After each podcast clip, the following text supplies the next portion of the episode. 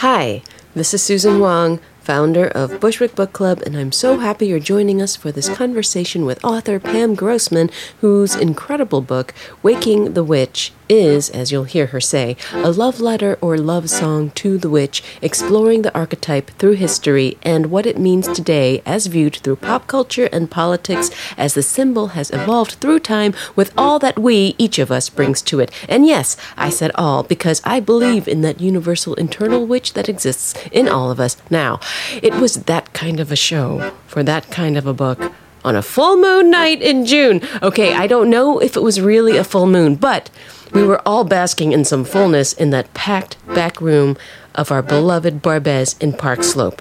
I mean, songwriters, sorcerers, poets, performance artists, and dragons. Oh my. What? Did I say dragons? Yes, I did!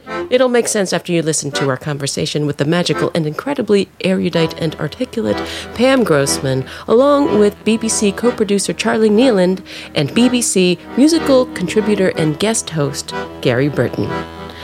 Without ado, and welcome to the Bushwick Book Club podcast. We're here in Charlie's studio in Greenpoint, and we're which we're with we're with um, we're with witches because we're all witches here, but we're with um, the author of Waking the Witch, uh, Pam Grossman, and also we're with Gary Burton, and I'm excited to get this underway. This is such a fascinating topic. The book was great, and we had a great night the other night celebrating it too. It was terrific.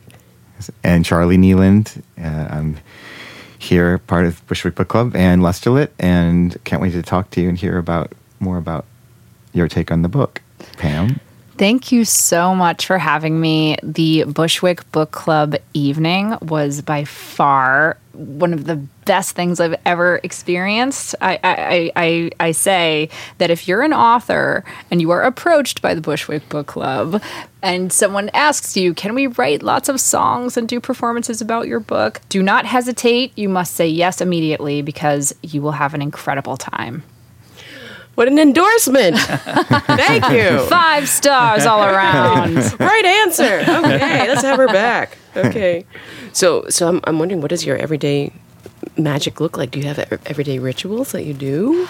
I do. Um, you know, I have an altar in our bedroom. Uh, so, our being myself and my husband and our two cats.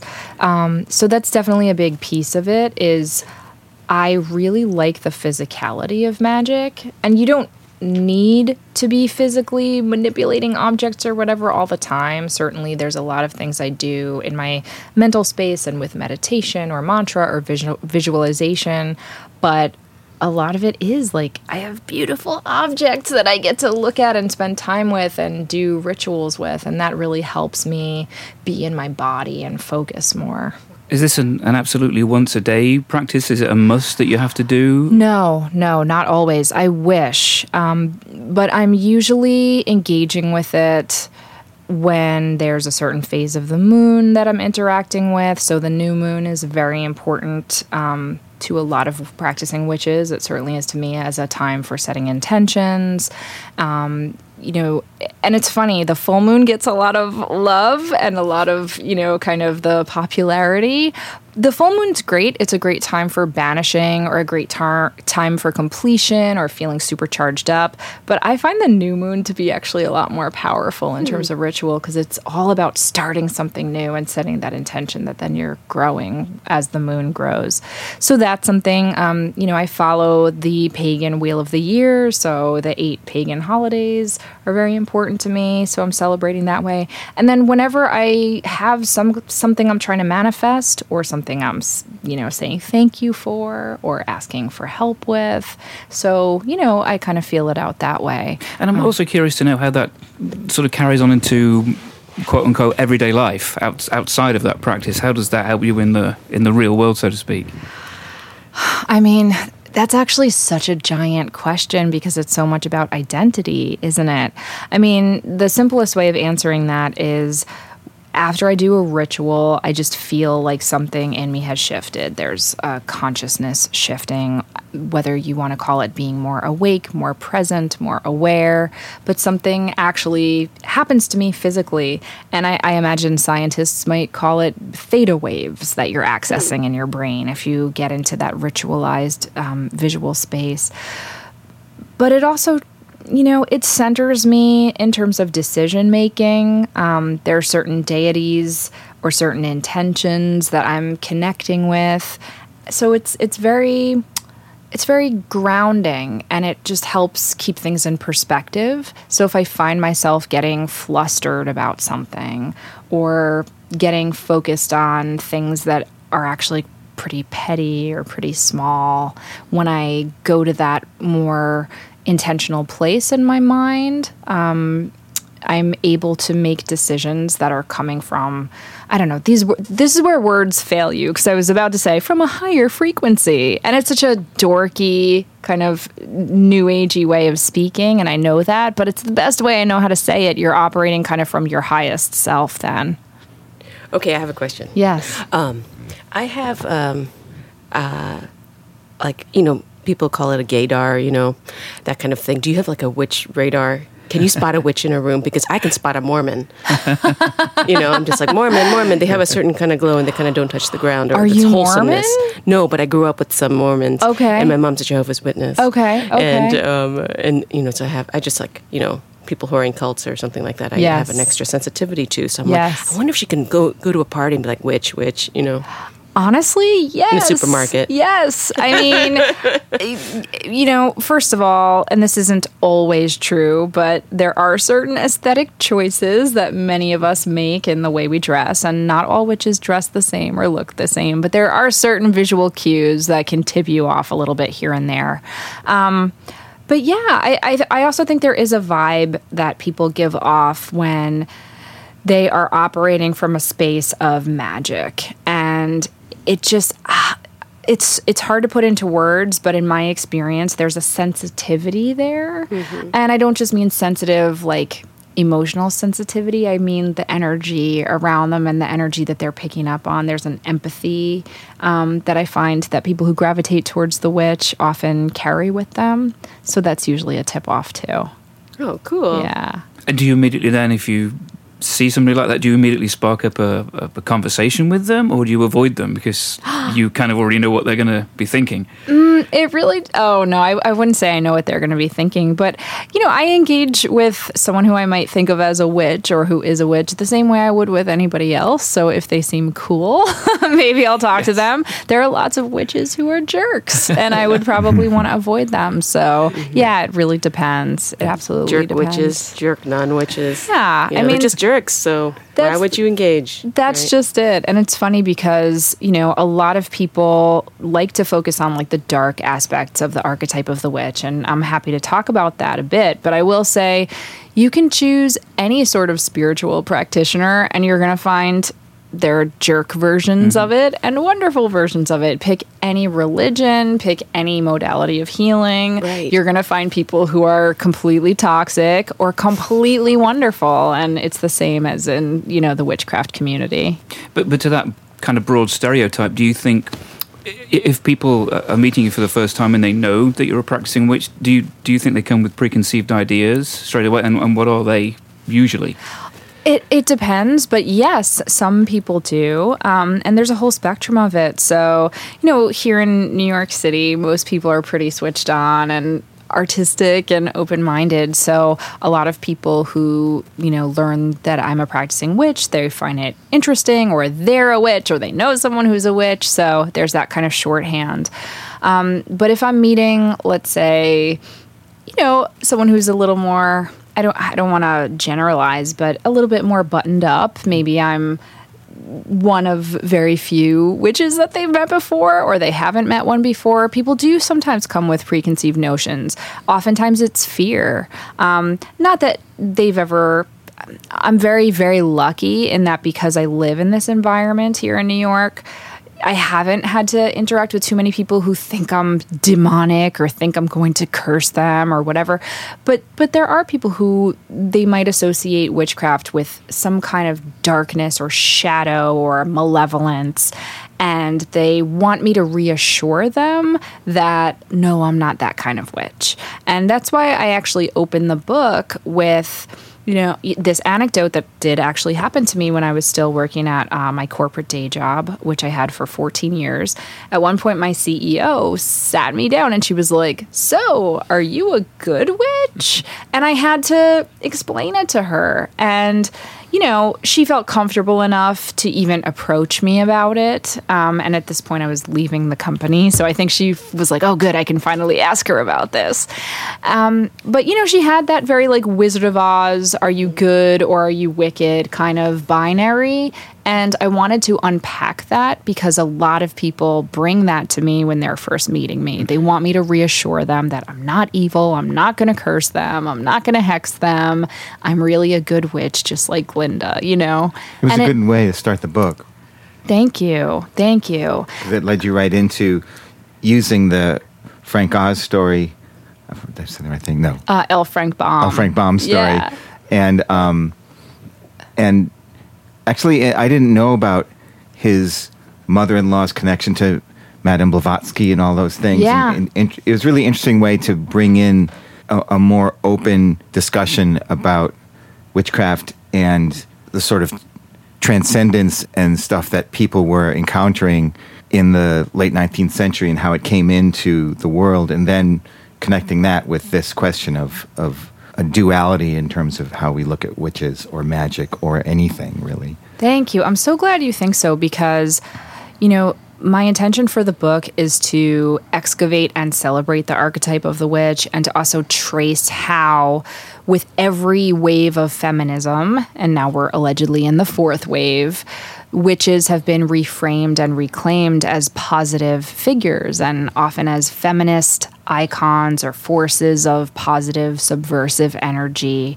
Um, but you know, saying that right up front can put people off. And so I wanted to have you know a good anchor for for people. And almost anybody has seen the wizard of oz or at least knows that. Are you a good witch or a bad witch? Yeah. question. I mean it that's iconic in itself. So i wanted i wanted to make sure that this book isn't only for people who have deep deep interest in witches or witchcraft. I mean that's great.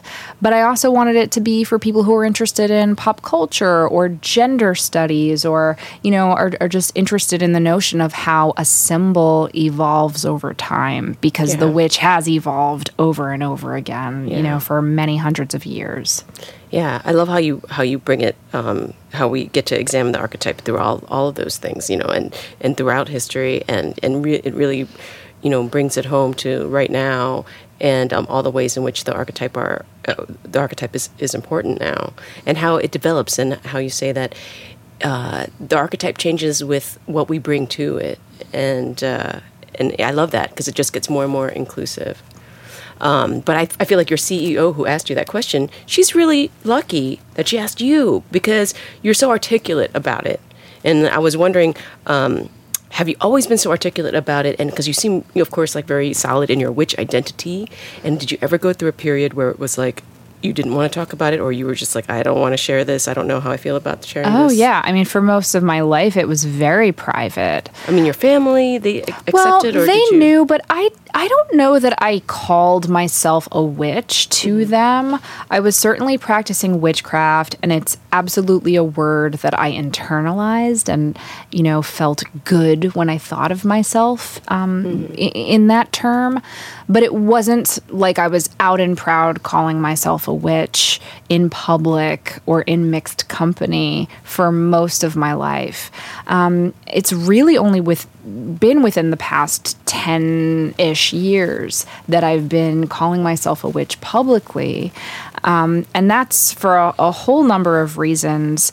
But I, I suppose to answer your question, no. I mean, this is something that speaking about still feels rather new to me um, in terms of the arc of my life. I mean, I'm 38 years old. And so to go from this identity that often felt private and and and and even now i mean which is one thing that i am like mm. all of you and like anyone listening i'm a multiplicity of things. So i also don't want to be flattened or made into a two-dimensional cliche. And that happens a lot when you talk mm. about i'm a witch. Everyone wants to talk about the stereotypes and the mm. cliches and that's fine but Satan and killing babies. yeah, exactly. Flying ointments and brooms. Yep, all of that stuff. And you know what? I'm happy to talk about that stuff, but there are so many other dimensions to the archetype and to myself and and to why I have chosen to use that word to describe myself. Um, and that's one of the reasons that I thread my own personal story throughout this book. Yeah, that and- was really. I love that you did that because um because it worked on so many different levels. Then because you have all of this historical context and it's very intellectual work. But I love how you speak about the witch in a very personal way, and you speak about her in a very loving way. You're very affectionate toward the witch, and you really feel that. And so I feel like you really get this big spectrum.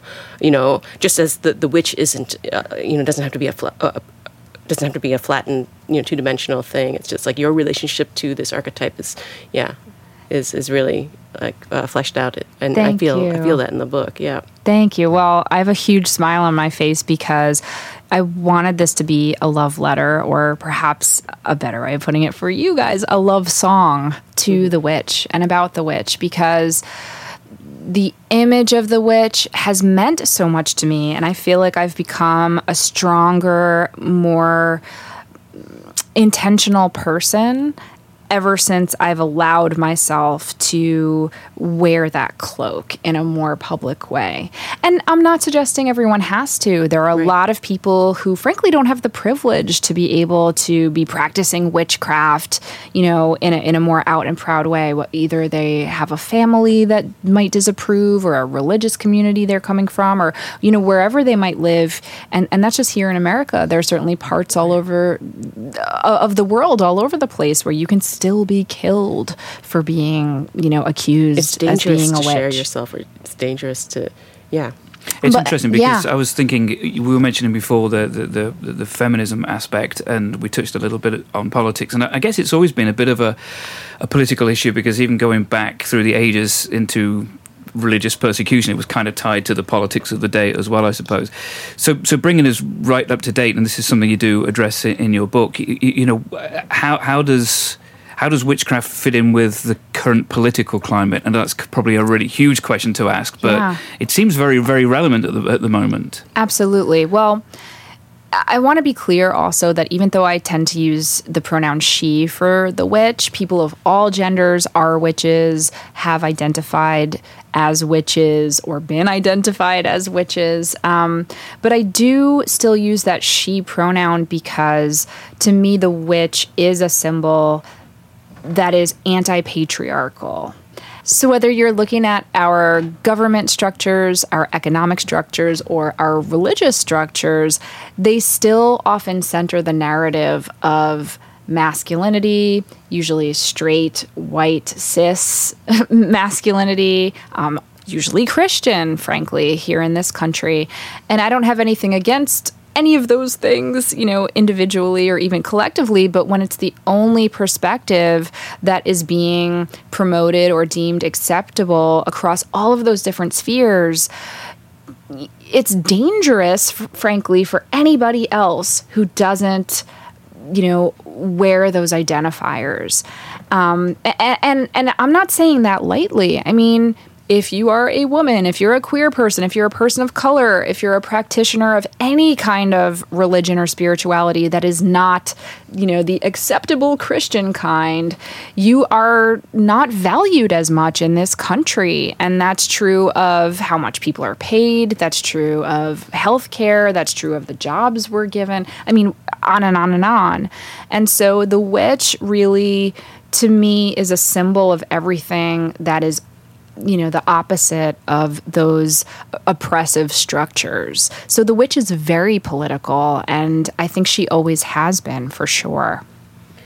I totally feel like this book could be used in college courses on feminism, right? Are you going to do like? Would you teach a course on on uh, witchcraft and uh, and and this archetype?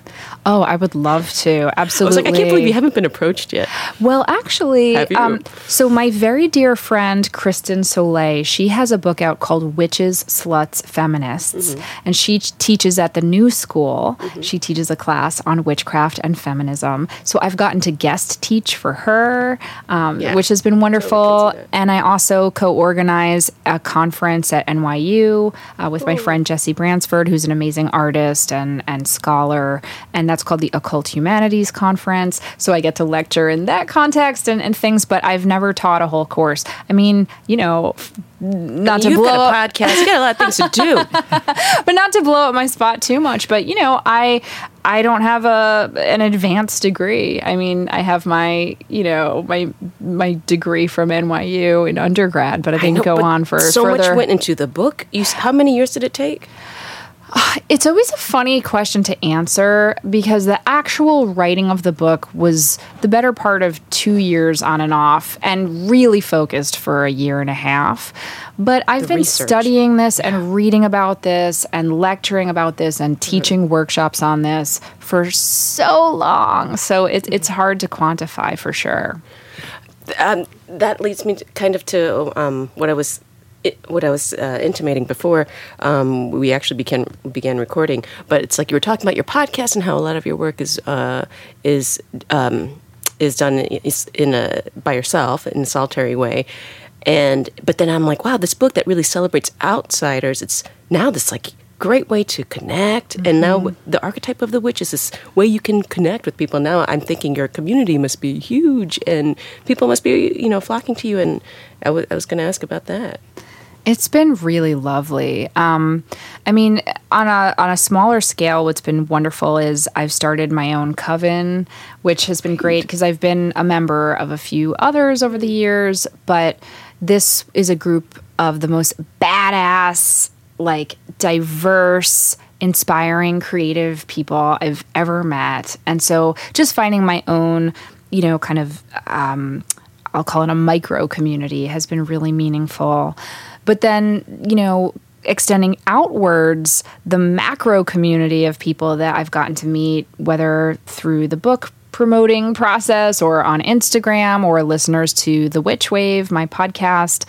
I mean, my heart is so full with the lovely messages and questions I get and people I've met. So it's been incredible. And and some of those people become friends and collaborators and then you make more cool magic together. I mean, you know, what I experienced the other night with you three and with all of the amazing musicians and performers at Bushwick Book Club, I think is a great testament to that. It's when you let your freak flag fly and you let yourself make the art you're here to make, then you meet other people who are making their art and then you make stuff together. And isn't that the most amazing thing? i mean to me all artists are are witches you know like we work in that space you know in that space of mystery where we don't know what's going to happen and we have to like you know be receptive and listen and and and and then or, and that involves sometimes reading a really great book about witches Thank luckily. you. I, I felt it that night at the show. I think everyone responded in a way.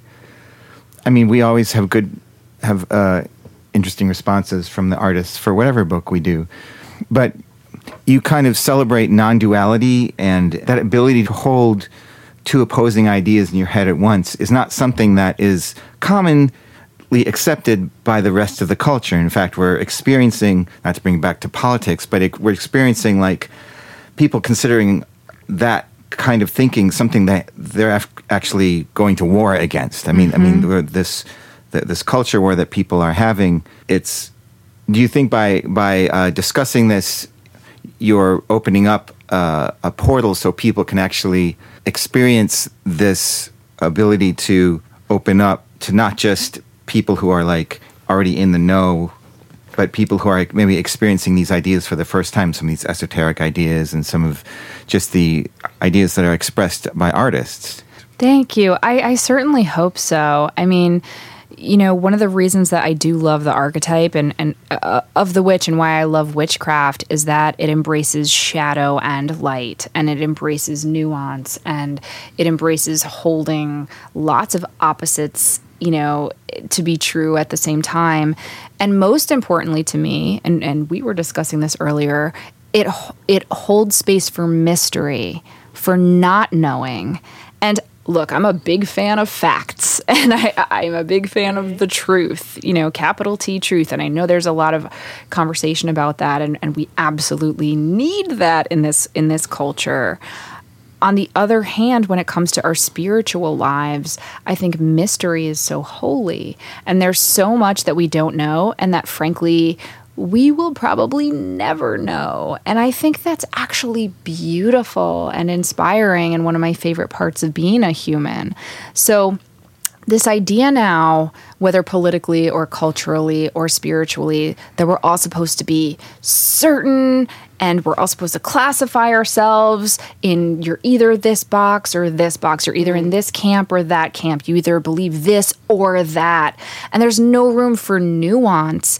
That that to me is very toxic and also very dangerous. So certainly I hope that if people can read this book and even if they're not a witch or don't want to be a witch or don't want to practice witchcraft that's fine. I hope the symbol of the witch is somebody who balances all of these different um, dualities and perhaps even contradictions together at the same time in a beautiful meaningful way is something that people can hopefully find a kernel of inspiration from. I think that's incredibly valuable.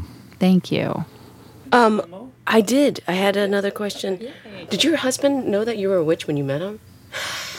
I love people are fascinated by my adorable husband. Um, he knew I was super interested in this. I mean, I I've been this my whole life. Just the word publicly is the only thing that's changed. But I have been practicing magic and I have been you know, reading about mythology and surrealism and Jung and the occult and everything since I was a child. Like, I have not changed in terms of my fascinations in any way. So, he is not surprised. Um, and he's. And he's a huge weirdo in his own magnificent way. Yay. Um, hooray! So so he's you know he's he delights in it. He's also a preacher's kid. His father is an Episcopal priest. So I think the frisson of you know now he's like married to a Jewish witch is like still rather delightful to him.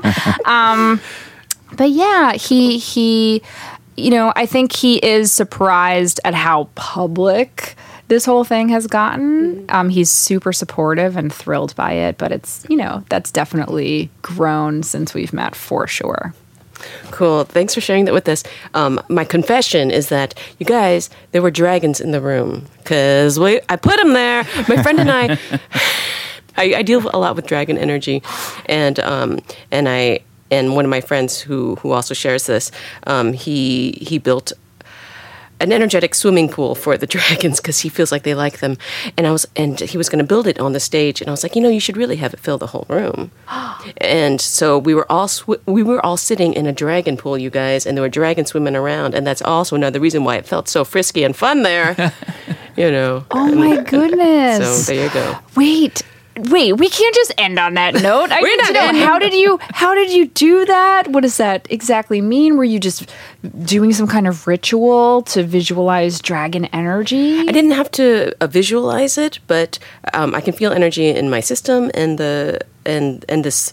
Um, I just work with the dragon energy and, and, and dragons all the time. So, um, so my, but my friend who also does uh, energetic work, he built this energetic uh, dragon pool there, and I just told him how high to make it and stuff, you know, and and so it was Amazing. it's still there, honestly. And what was the purpose of it or the intention behind it? Oh, It was just um, we wanted a place where the dragons would feel uh, comfortable and um, and because we wanted them to hang out to inspire connectedness and as much like as much open-hearted exchange as possible. I Yeah. love that. And fire energy is Yeah. all about inspiration, the spark of imagination and will and all of that. That's really beautiful. It was a powerful night. It I mean, it was really fiery energy in there and just so much fun. I mean, my heart was so full when I left. I was floating. I think all of ours were. Yeah, Yeah. it was great. It was great. But I'm happy that you brought up your energy work, Uh-huh. Susan, because when um, our mutual friend Ellia from the band Charming Disaster told me about you guys and, and connected my book with Bushwick Book Club. And you and I spoke, and you shared with me that you were an energy worker. I was like, oh, so you're a witch. Okay, this makes sense. and I wondered if you think of yourself as a witch. I never considered myself a witch. I just never used the word. But the one of the first modalities that I studied is vortex healing, and in that practice, it's of the Merlin lineage, and we call ourselves wizards. So, I was a closeted wizard for a long time. I wouldn't talk to it about you know with anyone, you know, like you know, it was like, weird with boyfriends sometimes, you know, where it's just like, okay, uh, how do I explain this? Uh, Yeah. You know, how much do I share? You know? Yeah. And thank God I'm over that. Well, I was going to say, and getting back to your question about my husband, you know, and this is true no matter what you're into. Like right. the person that you're with needs to support you, and they don't have to be into it themselves, but they need to give you room to cultivate who you're meant to be. And my husband absolutely does that for me, as I do for him. Occasionally, he and I will do rituals together, and our Oh, wow. wedding was super magical, and you know, Oh, but but it's mostly just the thing I do in the other room while he's like, you know, writing a play or watching Star Wars or something on the couch, you know, and and that's fine. So I'm I'm certainly not here to proselytize or try to evangelize or convince anyone to to call themselves a witch or practice witchcraft. But I think more people are witches Yeah, than they reading- probably assume. after reading this book, I realized, oh, I'm a witch, but so's Gary, and so's Charlie. Mm-hmm. You know, it's like, if, to me, like I was saying um, with the guy who asked me uh, when I was hanging up the sign for the show, and the guy walked in and he was like, "So, who's the witch?" And I said, "Who's not?" it's, it's I, everybody is. I mean, and to me, it's funny that uh, now I accept, you know, um, I accept like the work that I do with energy and with magic so fully that it seems funny to me that anyone would um, that think it would that it was strange to acknowledge magic when I'm like, how does anything? How do you think anything exists? Period. You know, mm-hmm, like mm-hmm. why do you think you're breathing? You know, why why are you alive? You know, like it's magic. Hello, you're like living magic. So, you know, who are you to you know question it? It's very funny. Yeah, well, I do think that the idea that we are here to craft things is a really important idea to human beings, especially. And I, I know that other animals play and other animals can be a little bit artistic, but I don't know that it's quite the same as what humans do. And I love that the word craft is used to describe art and magic. Hmm. Because to Nice. me, you know, it's this connection between, to your earlier point, being receptive to mystery and inspiration, but also you have a job to do. You know, you, you're not just passive and then the work gets done. You then have to take that raw material and alchemically, you know, translate it and transmute it into beautiful, hopefully, sometimes terrible, but artwork in, into the thing. And, and not just artwork, let's say, any project, any creative endeavor, um, I think if done with intention can be an act of magic. And, Yeah. and that's certainly what I hope people take away from this book. Oh, I love that. I think that's a really good ending. Um, uh, uh, oh, but I did have one more question. Yes. And that was I feel like this book that you wrote is sort of like the book you wish had existed for you, the one you would want to read. Yes. And so I'm like wondering what else, yeah, what else would you want for witches in the future um, that doesn't exist now? What I know is going to exist because I have a few friends working on this are people who are writing more intentionally about witchcraft and activism or witchcraft and compassion. One of the things I do get frustrated with, not just in the witchcraft community, but the kind of overall new agey self-help community is there's a lot of talk of self-care and self-empowerment, and that's important especially since so many people are coming to this because they feel like the messages they're getting from the world at large are deficient or telling them that they are valueless or broken or need healing. And so beautiful. Come to witchcraft, come to the new age, come to self-help books, heal yourself up. Fabulous. But if you're stopping with yourself, you are missing the whole damn point as far as I'm concerned. Because I think we first of all, no one's ever going to be totally healed. We're all meant to be broken and have shadows, and and that doesn't mean we shouldn't heal and and and work on on strengthening ourselves. Um, but you're never going to get to a point where you're done with that.